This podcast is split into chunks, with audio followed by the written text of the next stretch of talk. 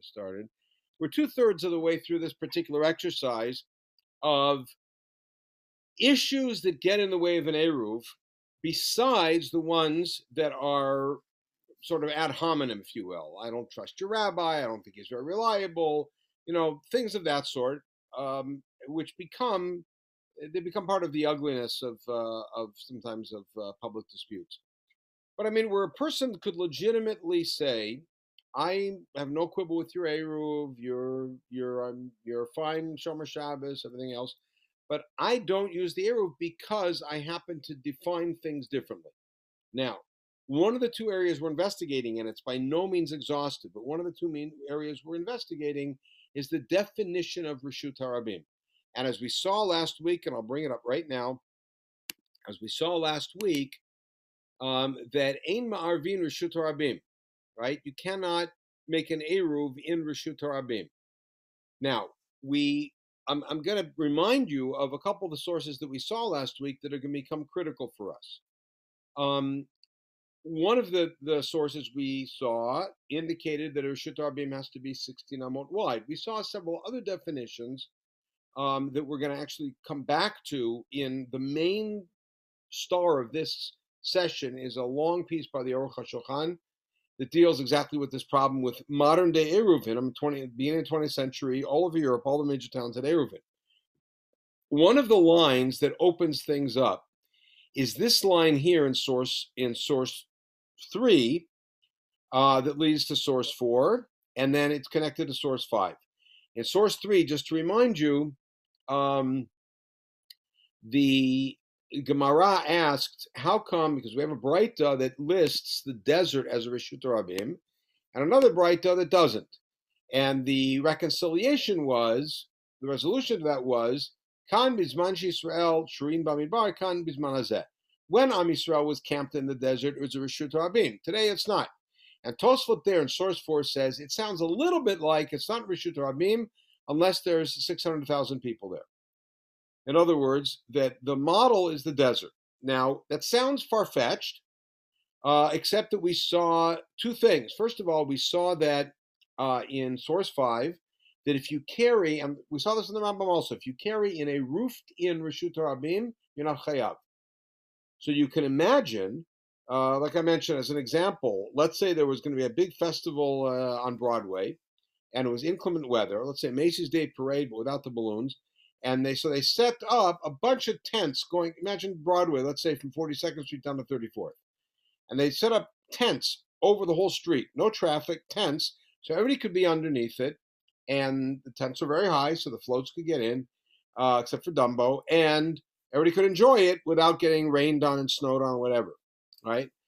So Tosfot says, so the Gemara says, you're not chayav if you carry. Now, of course, Thanksgiving is on Thursday, so it's not l'maisa, but you're not chayiv because it's roofed in, and then if you see at the purple at the end of the purple highlight at the end of source 5, the fisha eno domel diglei midbar, because it's not like the encampment in the desert. The encampment in the desert, of course, without roofs. There wasn't a roof over the Reshut HaRabim. The clouds don't count. Now, that's part one, part two, actually, of building this building of the permission to create Eruv in our modern cities. So part one is simply the statement of Tosfot that says it sounds as if you need 600,000 people because the definition of a midbar being Reshut HaRabim is not just how big and wide and expansive it is, but how many people are there? And last week we talked about the Mojave as an example. Here we have a second piece, which is that if there's a roof over the area, you're not chayav because that's not like the desert.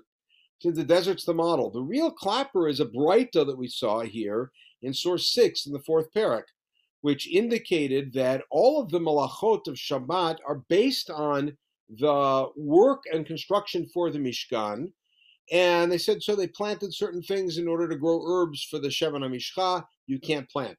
They tied down the curtains. You can't tie. They untied the curtains too. You can't untie, etc.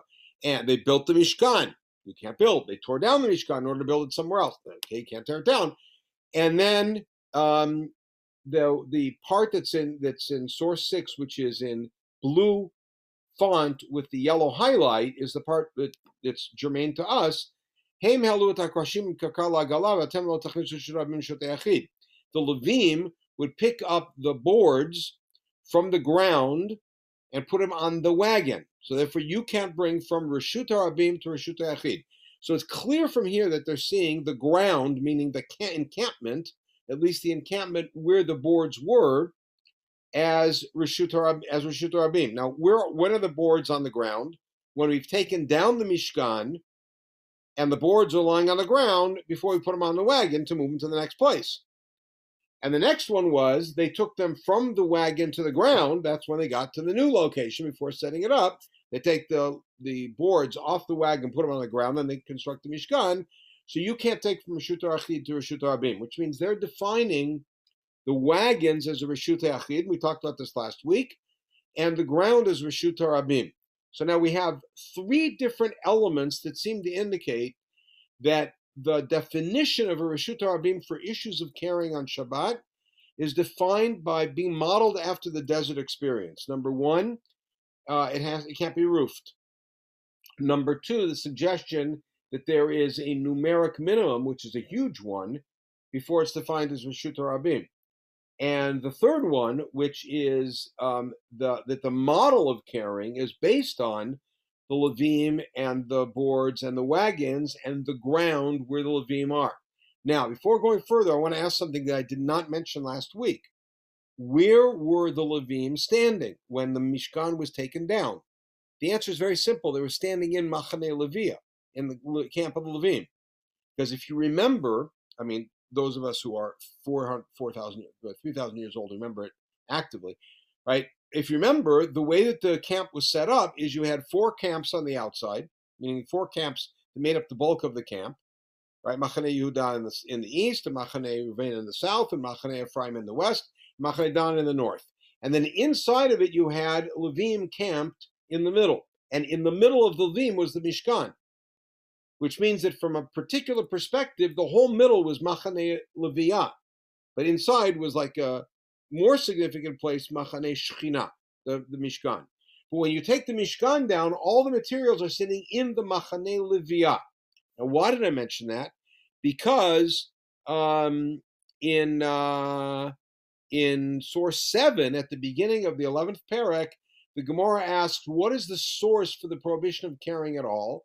And they quoted the pasuk that Moshe told the people to stop bringing donations. And the Gemara there, they inferred that actually happened on Shabbat. They told them not to bring. And where were they bringing it to? They were bringing it to Machaneh Leviyah. And the Gemara defines that as the Reshut HaRabim. And the question I asked last week was, well, wait a second. They're bringing it from Machaneh Ephraim. Isn't that Reshut HaRabim? In other words, isn't the problem carrying it within a Reshut HaRabim? But the way that the Gemara redefines it is coming from the camp of Ephraim, for instance, to Machaneh Leviyah is going from private to the public, not just a long way in the public. And just keep that in mind because it's gonna open up for us. The last prefatory source, just to bring us back, we saw it last week, but we have to refresh it, is this piece in Eruv and Davzayin that said, Ketzad Ma'arvin Derech Reshut HaRabim. It talks about a road that goes to Reshut HaRabim. How can you make an Eruv? And Rashi on the spot in source 10 says, Mashma Rachav Sheshesri Amah. It has to be 16 Amot wide. We talked about our side streets. Ve'ir Shemitzuyim Bashishim Ribo. And Rashi here also raises the issue of the number of 600,000, but he doesn't talk about 600,000 people passing there. He says 600,000 people living in that town. So a population of 600,000 makes it a Reshut HaRabim. Now, by the way, what we didn't talk about last week is 600,000 whom? Of whom? Choice one, 600,000 human beings. I don't care age, I don't care gender, and most critically, I don't care tribal identification, ethnic identity, or religion. 600,000 people. Possibility two, 600,000 Jews. Possibility three, 600,000 adult Jews. And then if I really want to get finicky, 600,000 male Jews between the ages of 20 and 60. Because that's what we had in the desert. And I could play with that all day. Now, If you take a look at the Tur and the Shulchan Aruch, and again, this is just to finish up the review from last week, you'll see that he says as follows: Ezer Reshut HaRabim in the Tur 12, who Rechovot Ushvakim or Chavim Tetzayin Amot Tetzayin Amot. By the way, they have to be 16 by 16, which should be pretty easy. It's pretty easy, 16 amot long is not a big deal. Umufulashin Mishar Lashar. He adds a second thing in, which is they have to go from gate to gate, which, by the way, what does that mean? Does that mean if you have an unwalled city, I don't care how many people you have and how big the road is, it's not Reshut HaRabim because there's no gate? Or does it mean that if you have a street that goes from one end of the town to the other? So now, again, going back to Manhattan, you do have one single street that goes like that. Now, I'm not going to count 34th, for instance, which goes from the Hudson to the East River. The only one I'm going to think of, I don't think I'm going to count that. What I am going to count is Broadway, because Broadway goes from the Battery all the way to past Dyckman Street and all the way into the Bronx. So it does go from one end to the other. But in LA, you do not have a single street that you could say that about. All right, so that you wouldn't have it. Now, freeway is a different story. Okay, so just wanted to bring that to your attention. Now, I want to show you one thing, and then we're going to focus on the Aruch HaShulchan. As I mentioned last week, there are two great halachic works. There are a number of them, but two famous great halachic works that came out of Eastern Europe in the early part of the 20th century.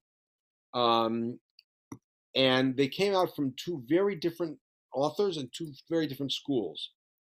One is the Mishnah Berurah, although nobody would call it, people call it the Mishnah Berurah. Mishnah Berurah is based on a Breita and Masachet Shabbat, Shalom Atzu, Halacha Berurah, Mishnah Berurah, Makom Echad. Mishnah Berurah, a clear teaching. And the Mishnah Berurah, which was composed by Rabbi Yisrael Meir HaKohen, Kagan, otherwise known as the Chafetz Chaim, who died in 1934, the Mishnah Berurah is an elegant composition which was really intended to be a summary of all the opinions of the Acharonim on various questions. There's some, but not a whole lot of dealing with modern issues. There's a little bit about trains and a little bit about coffee and certain things that are relatively modern, but not a whole lot. And the Mishnah Berurah, so it's essentially, when you look at the Mishnah Berurah, you read the Shulchan Aruch, and you get Rabbi Yosef Karo's opinion, which means you're going to get the Rif, Rambam, and Rosh at most. Then you see the Rama, so you're going to see the Maharil and a few other Ashkenazi Rishonim. And you look at Mishnah Berurah, and you're going to get the full plate of the Acharonim since then. So the Taz and the Magen Avraham and the Eliyahu Rabbah and the Vilna Gaon and the Balatanya and all the great Acharonim and where they came out. And often what he does, his approach, and just to kind of an overview here, his approach was essentially to do a lineup of the Acharonim, and if there was a particular question that was in the balance, to do a balance sheet. And wherever the majority of the Acharonim's position lay, that was how you went. It was simply a census. And a famous example of that is here, although I didn't give the full text, where he exactly deals with the question of, does Reshut HaRabim require 600,000 or not? Because if it doesn't require 600,000, you can't make an Eruv in most towns. You can't. You can't make an Eruv in West LA. You can't make an Eruv anywhere in New York except in your own little neighborhood.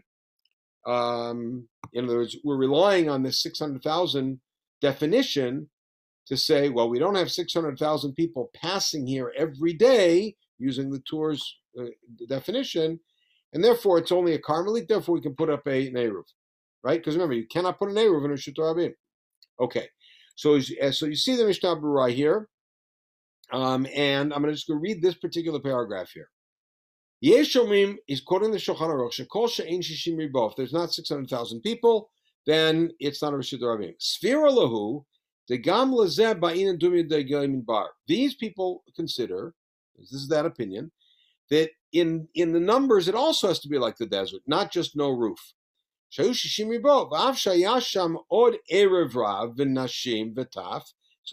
with the problem. There were way more than 600,000 people in the desert because we didn't count the Erev Rav that joined us. Of course, how long did they stick around? We don't know.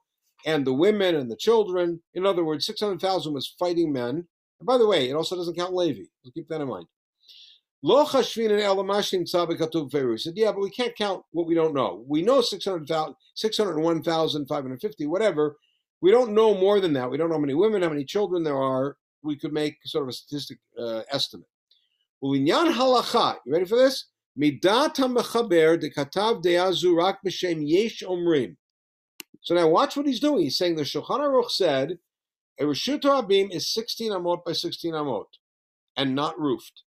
And some people say that if it doesn't have 600,000 people, it's not Reshut HaRabim. He said the fact that Shulchan Aruch wrote it that way, mashmid l'halacha lo sfir olekain. It sounds like the Shulchan Aruch doesn't really accept that l'halacha.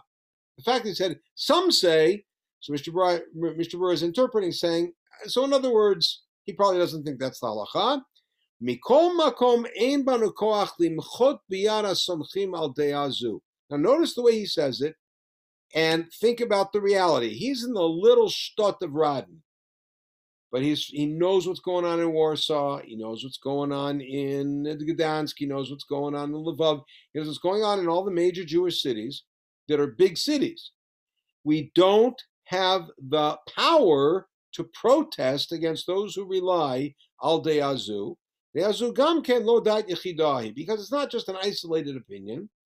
He has a long paragraph in the Biur Halacha where he goes through all the different sides, meaning the two sides, and counts up who says what. Some Acharonim also incline that way.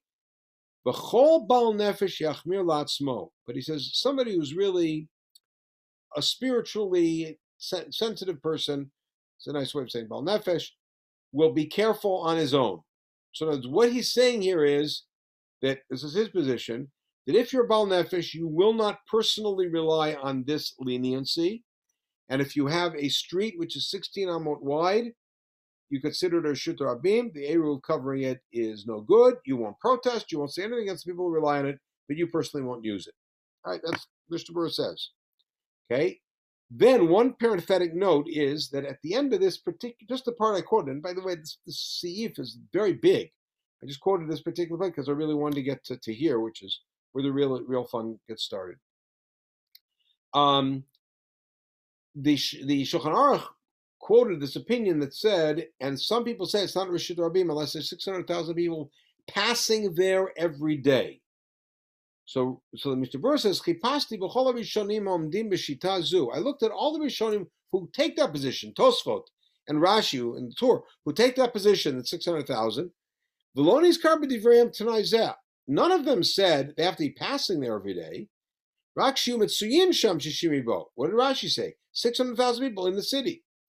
All right, and then he refers you to the Biur Halacha, the Ramban, the Ritva, the Ran. Many, many Rishonim disagree with this whole thing and say you don't need 600,000. 16 by 16 is enough, and they would invalidate our Irvin. Maybe. Okay. So at this point, I just want to briefly introduce you to the Aruch HaShulchan. The Aruch HaShulchan, we've seen a little bit before. By the way, the Mishnah Berurah was only written on Orach Chaim. The Mishnah Berurah, the way we have it, is in 6 volumes. It's on Orach Chaim, which means the section of Shulchan Aruch that deals with daily and the calendar, say Hilchot Shabbat, Hilchot Pesach. It is very common to see yeshiva guys. I'm sure some of you have seen this with your kids and grandchildren, who among the Sfarim that they have the regular Gemara that they're doing that year, and they have Mishnah Berurah. And the only question is, what Chelik do you have? Chelik Aleph, oh, Hilchot Tfilah. Chelik Gimel, oh, Hilchot Shabbat. It's almost Pesach time. We have Chelik V'hei, which is Hilchot Pesach. Right? Chelik Vav is fasts and Rosh Hashanah and Yom Kippur and Sukkot and Chanukah and Megillah. So it's sort of broken down that way. And again, you could sort of recognize what somebody's studying by which volume they're holding.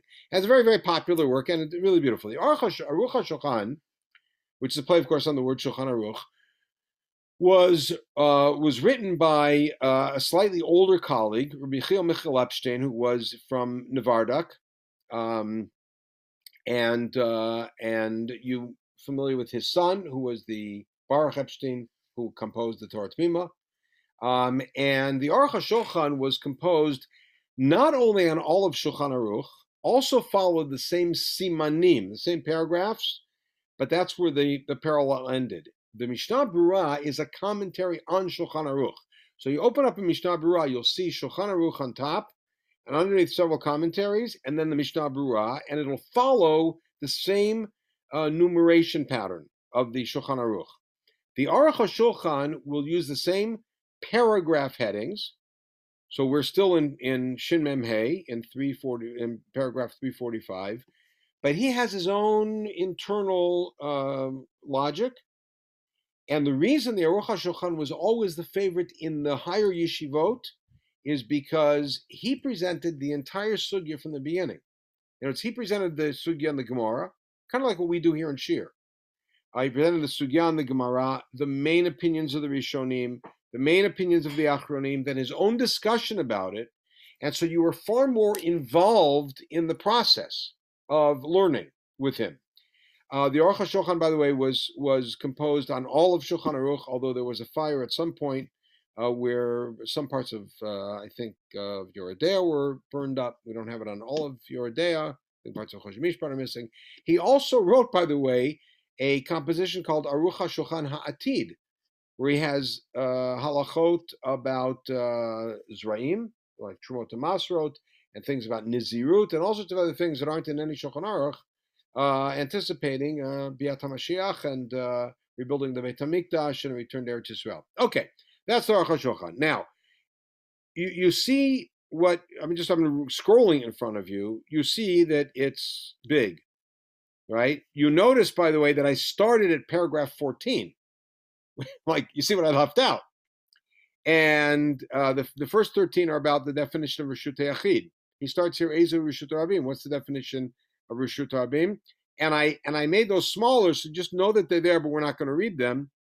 And I went to paragraph 26, and that's about halfway through the siman. It's beautiful, it's great, but I really do want to make sure during the shiur to finish this topic. And I believe that his solution is ingenious. I don't know that everybody agrees with it, but I think it's an ingenious resolution. But you'll see his motivation critical here. So let's start in paragraph 16. If you have any questions along the way, just hit a reaction button and I'll unmute you. Just because sometimes we have ambient noise and I got the request to mute everybody. Okay.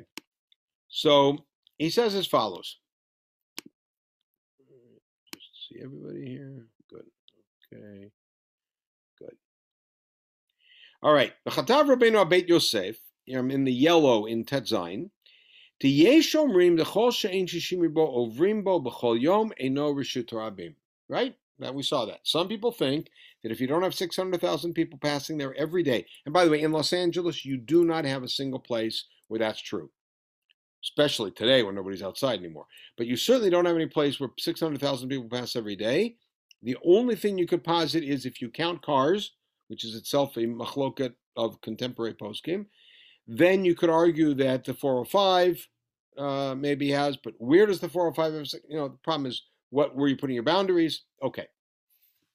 V'chen katav Tur, and he quotes the Tur, V'shishim ribo of rimbo, in the yellow. V'zeo dat Rashi, right? He points that that's Rashi, we saw Rashi. Since we learn everything of Shabbat from the Mishkan, it has to be like the Mishkan. And then he points out the problem, which is that, well, wait a second, there were way more than 600,000 people because the women and the children, etc. He says, okay, it's the same thing as Mr. Burrow, we only know the numbers that we know. Good. Now, at the end of paragraph Tetzayin, he says, V'yeshmi Rishonim, Shiskimu l'shitazu, Rabim Cholkim al zeh. A lot of Rishonim agreed with this idea. And again, this idea, and this I want to catch on to, that you need 600,000 people to make it a Reshut HaRabim. If you do, then our Eruvin are okay, if we can pass all the other tests. If you don't, meaning a Reshut HaRabim is defined simply by being a publicly owned area that's big enough, then we're all in hot water. I mean, we don't, our Eruvin don't work, okay? And it says, V'gama Rif Rambam lo yizkiru zeh. By the way, the Rambam, as we saw, did make no mention of numbers. The Rif didn't either. He said, and by the way, we got a real problem that this was never mentioned in Bavli or Yerushalmi. That's a big problem. And the 600,000 thing seems to come out of there. And now he raises the red flag. So according to that approach of the Rambam, according to that approach, which is the Tosfot, that you need 600,000, it's based on that the Eruvin in our cities work, our cities in Europe. None of our cities have 600,000. By the way, notice that means that the encampment of the Jews in the desert was bigger than any modern European city of the early 20th century. Okay, possible. Therefore, you can just put up the symbolic boundary and make an Eruv. According to the first approach, since our streets are 16 Amot wide, there is no permission. They are an absolute Reshut HaRabim, should be Gemura. They have to have full doors around the whole city. They have to be locked in order to make it a Reshut HaYachid. Not a common Reshut HaYachid. Not going to work at all. All right, and now. So now, here's where you're going to see the halachist and the community rabbi in one person. Ulevad zeh erichu levaer degam kavanat Rashi eno shei shishim ro'ovim bo tamid. Right? They did not say that. Remember what the Mishnah Berurah said. They did not say that you have to have 600,000 people passing there all the time. Zel davar she'efshar. It's impossible. Remember how we started last week? We started with Psukim and Nehemia. When Nehemia says, why are you bringing your things on Shabbat to sell them in Yerushalayim? Zerog Zerot, and that's when they made the Gzerah of Eruvin.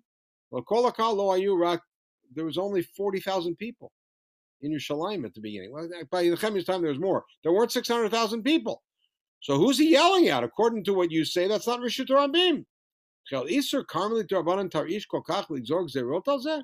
Do you think that they were yelling because they're violating a Durabanan and they made all sorts of rules because of that? This is his position. Now, I want you to see the yellow because I said this is where the halachist and the community rabbi come together. So I want to step back a second before getting to the yellow and talk a little bit about the history behind this. If you recall, in the very first shiur we ever had, way back at the beginning of Brachot, I spoke about the approach of Tosfot, which is courses through the history of Ashkenazi Psak, which is driven by a whole lot of considerations, including if Am Yisrael is doing something, it must be right. And therefore, even if it seems to go against the letter of the law, there must be something there, either another opinion or another way to read it, that justifies it. If you recall, the very first topic that all the Rishonim address in Shas, first meaning textually first, in Shas is saying Kriyat Shema Shel Arvit before sunset. Everybody jumps on it. Rashi jumps on it, Tosfot jumps on it, everybody jumps on it, says, how can we possibly say Mariv before sunset, which they all did, the whole world did, if Zman Kriyat Shema, the Mishnah says, is after Tzeta Kohavim. Right? And Rashi said, because when we say Kriyat Shema in Shul, we're just saying it so that we say some words of Torah before davening. And the Shema we say when we go to sleep. That's the real Shema, because that's already nighttime.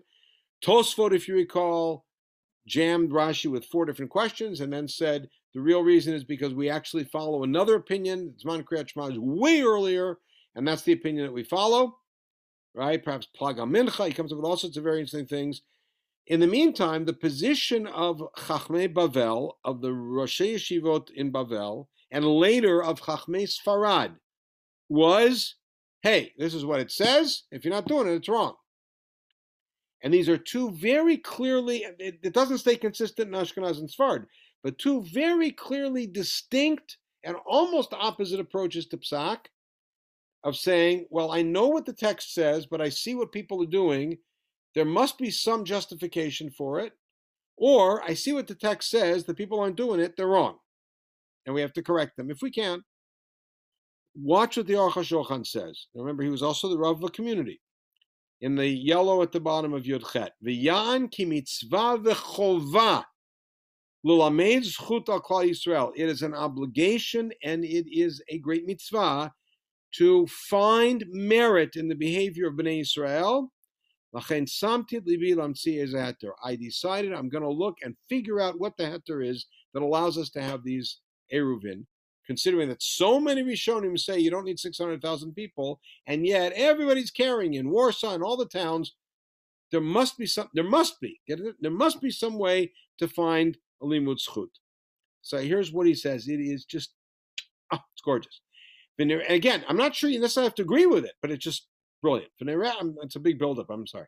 So this is what I think. Right? The Gemara asked the question. Where do we see carrying from? Moshe told them not to bring from where they were. Moshe, Chanavi, where was Moshe? Moshe was in Machaneh Leviyah, and he said, don't bring from your Reshut HaYachid to my Reshut HaRabim. Right, good now. Here's what he asked about that Gemara. My area, the Machaneh Leviyah, Reshut HaRabim. Why are they mentioning that Moshe's camp, the camp of Levim, was Reshut HaRabim? Hare kol Machaneh Yisrael of Reshut HaRabim. The whole camp of the Jews Reshut HaRabim. It's all a big public area. The Machaneh Yisrael havig dola gimel parsaot al gimel parsaot. And then, by the way, there's no fence around it. And it's a huge camp, which is 12 miles square. V'chol ha'machaneh aitam misudar l'chol ad galim. Flags in the different directions, the groups in the different directions. Elu miyamin ve'elu mismol kumvar b'torah. Good. Right there, they're in a diamond or in a square. His point is, I don't understand what Moshe is saying to them. Don't bring from your Reshut HaYachid to me here in the Machaneh Leviyah, which is Reshut HaRabim. They're also, that's what I asked before, they're also in Reshut HaRabim.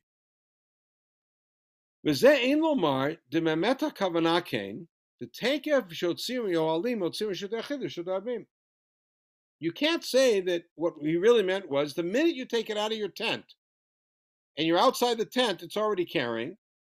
Why does the Gemara then have to say Moshe's camp was Reshut HaRabim?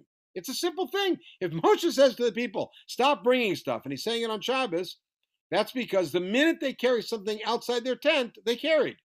But it doesn't say that. He said, don't bring it from your house to my Reshut HaRabim. All right, the Gamma oil sheshav Moshe Rabenu and Reshut HaRabim, uvechov kulam Reshut HaRabim. All right, lachein nireh. Now watch his definition. The inyan Reshut HaRabim kenu. This is Reshut HaRabim is, and I don't want to tell you how exciting it is to find this.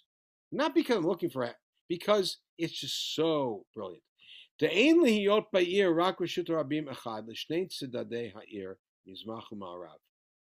He says, by definition, not by size, not by circumstance, not by number, by definition, a city can only have one Reshut HaRabim going east-west and one Reshut HaRabim going north-south. Zehu.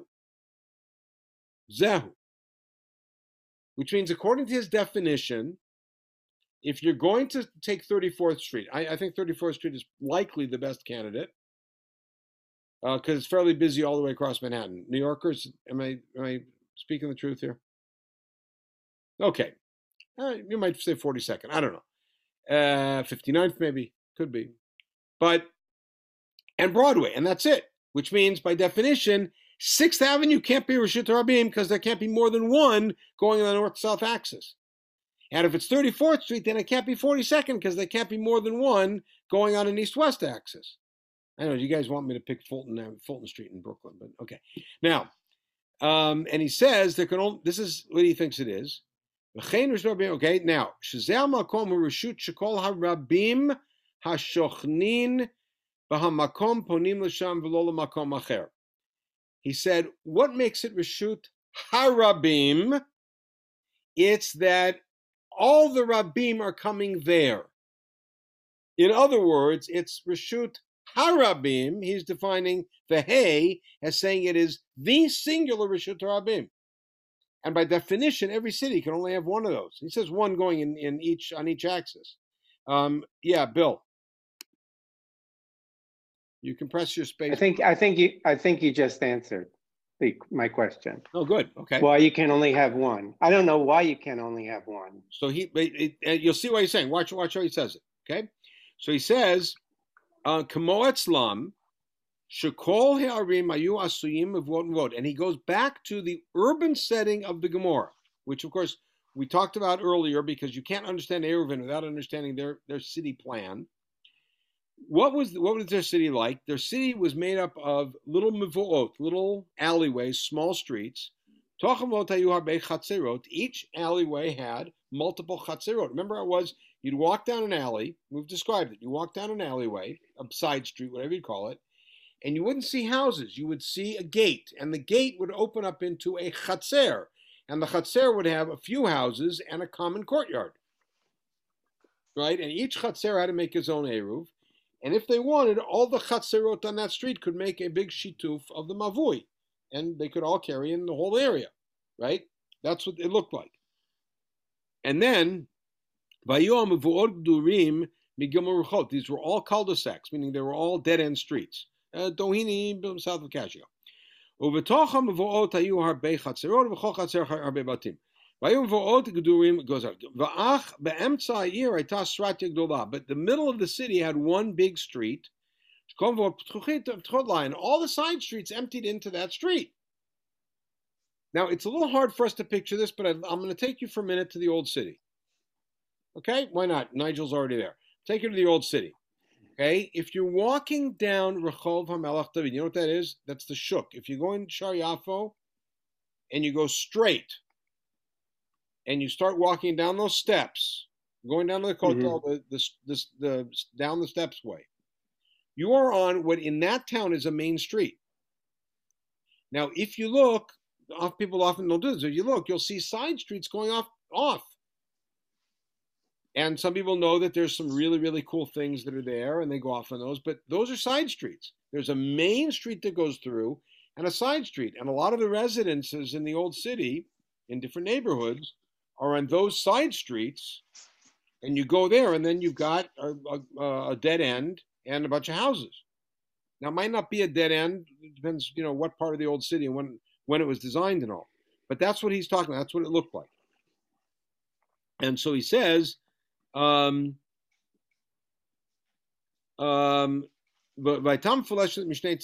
main street, of course, cut through all the way. Now watch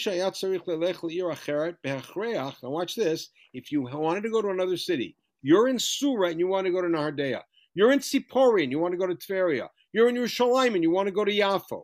You can't go down a side street. Where do you have to go? By definition, you have to go to the main street. Reshut HaRabim. There's nowhere else to go. There was also a big plaza in the middle.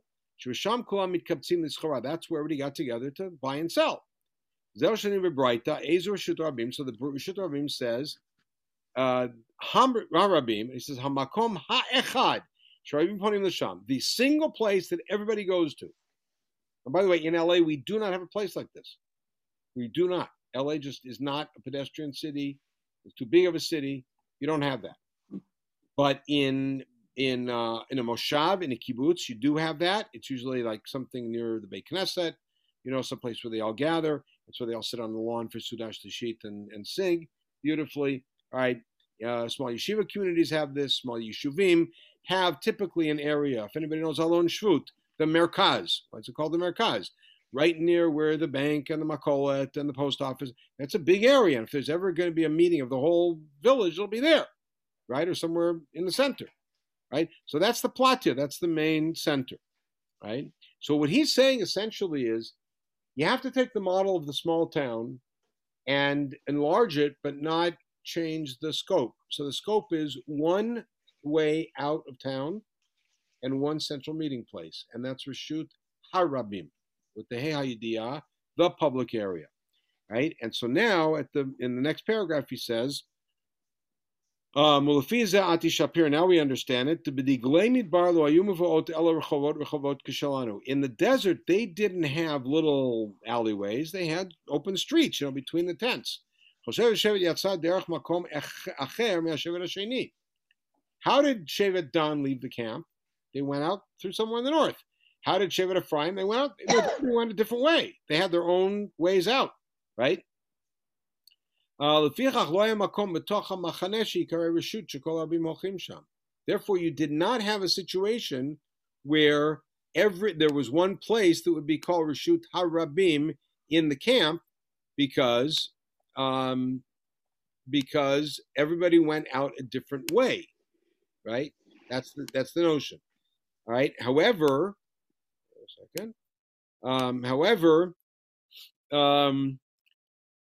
Zulat Machaneh Leviyah, what was the one place that was common to everybody, where everybody had to go? The Machaneh Leviyah. Why? Shekol Yisrael hayu tzurchin lelech. It's a Moshe Rabenu. Everybody had to go to Moshe for instruction, for bring gifts to the Mishkan, whatever it is. He said the Gemara makes it clear that Machaneh Leviyah was the only Reshut HaRabim, the only public area, right? And so he says that's how it plays out. So now he says, so in our towns, we have through streets all the way. He's living in modern Vardak, right? But every city has a lot of streets, and they go all the way through. Let me ask you a question. If there were no freeways, how would you go to Ventura? So I would take PCH, and I would take PCH, and I'd go up PCH. Other people would take Laurel Canyon and get on Ventura Boulevard and take it out of the valley. Other people would take Sepulveda and go up to the North Valley and cut across. There's a lot of different ways to get out of L.A. A lot of people are still looking, but, right?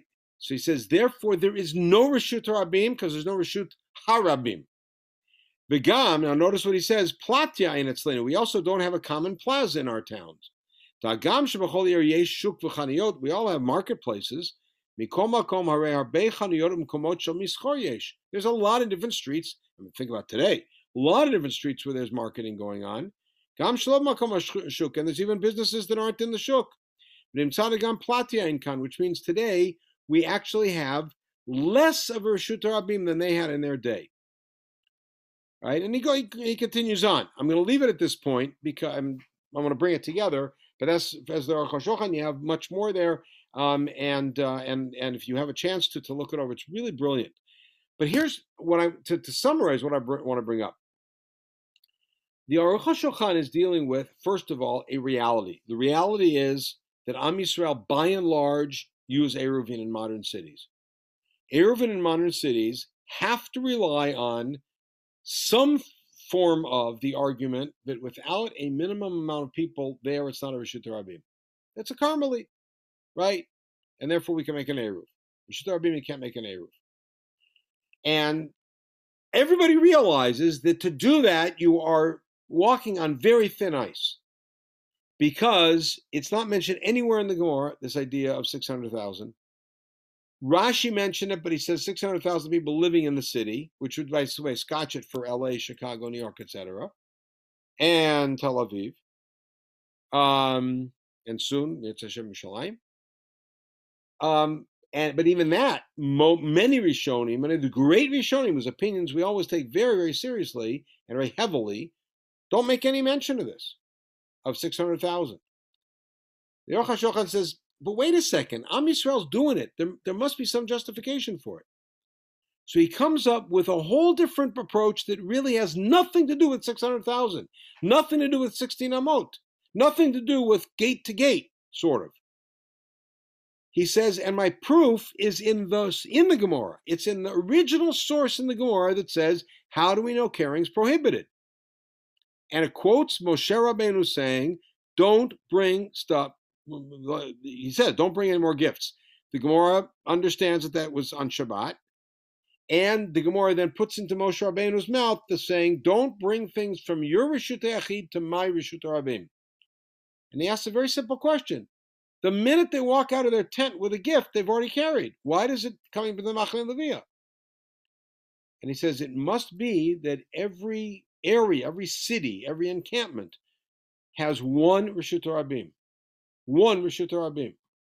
So it's not just where there's a lot of people, it's the place that everybody goes. It's either the place where everybody travels, or it's the place where everybody congregates.